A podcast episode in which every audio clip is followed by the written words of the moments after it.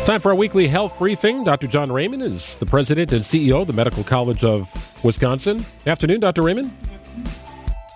Uh, so, we've been asking all of our, our guests here if you could pay or would pay over and over again to see a band, an artist, a group in honor of Kiss and their 50 years of touring coming to an end, is there a group or artist you would pay over and over again to see? Yeah, at Dream Theater. I'd love to see them over and over, but they don't wear face paint. Okay. part, part of the appeal. Okay, so. I'm sorry, I don't know Dream Theater. They're it... a progressive metal group that's been around 25 years.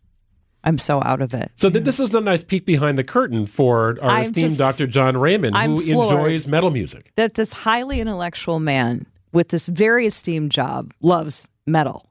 That's very cool. We're all hu- we're all human beings. That's right. right. We yeah. love different types of music. Yeah. We all react to it. Diff- I think that's really cool. Thank you. Uh, does metal music raise your blood pressure, or does it lower your blood pressure, Dr. Raymond? Only if I headbang will it raise my blood pressure. If I hit it too hard. Another funny thought. Yeah. Fair enough. Well, that is kind of our theme for the week here. Hypertension. It's a big deal. I, I know growing up, uh, my dad took blood pressure medication. I've tried to actively cut out added salt to our meals. I'll use it for cooking, but I won't typically add salt. Uh, hypertension. I, how does a diet affect your blood pressure? Yeah, maybe I could just start by saying um, hypertension is it really is a big problem. It's a critical risk factor for heart failure, coronary artery disease, stroke, and heart attacks. And about half of the people in the U.S. have some degree of high blood pressure. So it's it's a really important problem. Um, so you can lower your blood pressure by lowering the salt in your diet. And there was a recent study that was actually pretty astounding that showed if you could lower the salt intake in your diet, that you could get blood pressure lowering effects that were the equivalent of taking antihypertensive medication in a week. Um, the speed at which that effect took place was remarkable. And it even lowered the blood pressure in people that had what we would call, quote unquote, normal blood pressure.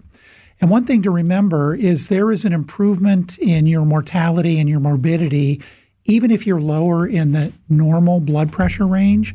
So that's a significant finding. So you mean like Dr. Raymond, just to to get that clear, if 120 over 80, we were all told was like normal blood pressure, and you're saying it's even better to be lower yeah, than that. There's evidence that for most people, if you can get down to 115 or 110 for your systolic blood pressure, you have a survival benefit um, that's pretty Amazing. remarkable. So it isn't a discontinuous um, blood pressure effect. It's something that's graded.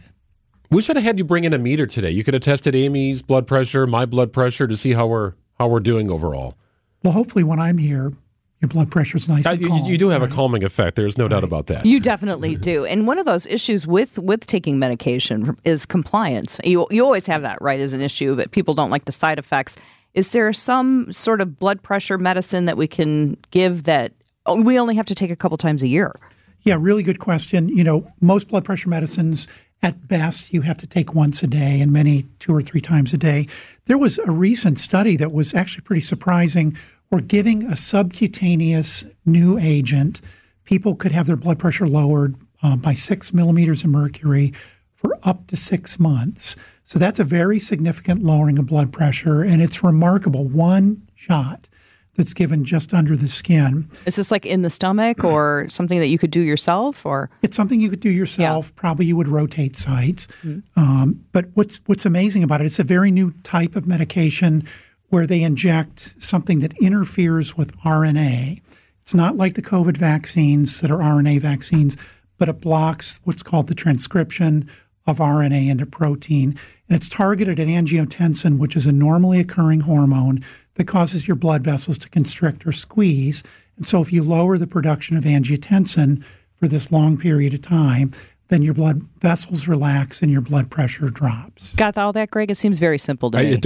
well, it's not FDA approved yet, and they only tested it on 400 people, but really remarkable findings and gives us hope and promise for the future. So, for those who struggle with their blood pressure and maybe the medications just aren't working terribly well, are there alternative options, a surgical option, or anything else people can do?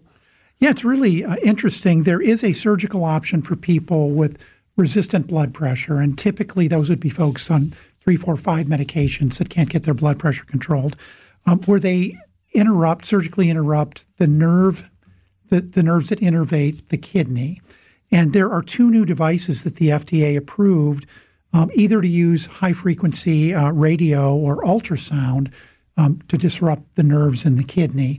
So it, instead of having an open surgical procedure, it's done through a catheter, like you would do for heart catheterization, and it works. Um, so what's remarkable is it sounds pretty invasive, but the side effects are pretty limited. So as always, consult with your doctor before you would do this. It's typically for highly resistant blood pressure. But yeah, surgical interventions can work. Wow. And is there like a way we can look at this that gives us a way to calculate what our risk might be? Yeah. Um, the American Heart Association has an old risk calculator that you can go online and calculate your risk for getting a cardiac event or dying in the next five to 10 years.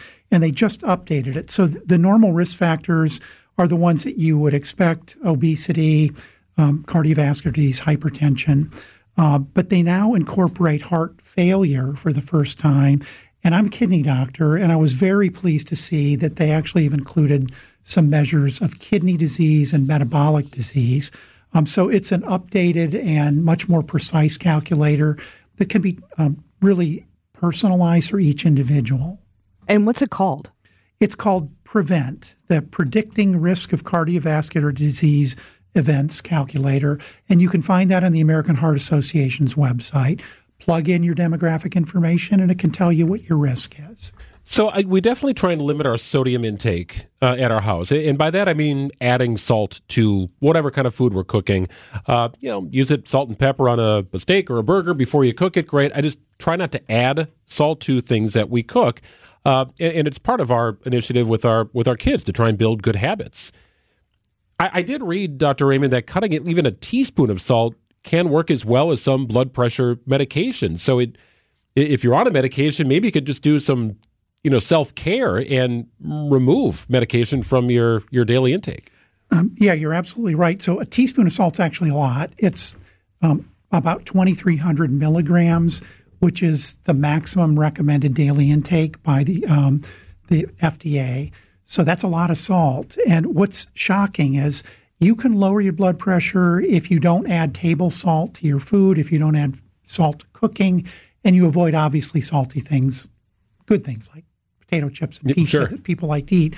But there's a shocking amount of sodium in foods that you can buy from the store. So two slices of some types of highly processed breads, thousand milligrams. That mm. would be half of a teaspoon of table salt. Um, canned beans can be um, 500 milligrams. Parmesan cheese, just an ounce of it, can be 300 milligrams. Oh, I didn't know that. Yeah. Oh, um, that's so, bad. Yeah, you really do have to pay attention to the sodium that you've got in food you buy from the store. That is interesting. Is it is it wise to think of sodium in salt sort of in the same world as it affects your blood pressure? Yeah, it, the sodium component of table salt, which is sodium chloride, is the easiest thing that we can measure. And we know that clearly sodium intake is associated with high blood pressure. Dr. John Raymond is the president and CEO of the Medical College of Wisconsin. All you need to know here about hypertension. Dr. Raymond, thank you so much. Thanks, Greg and Amy.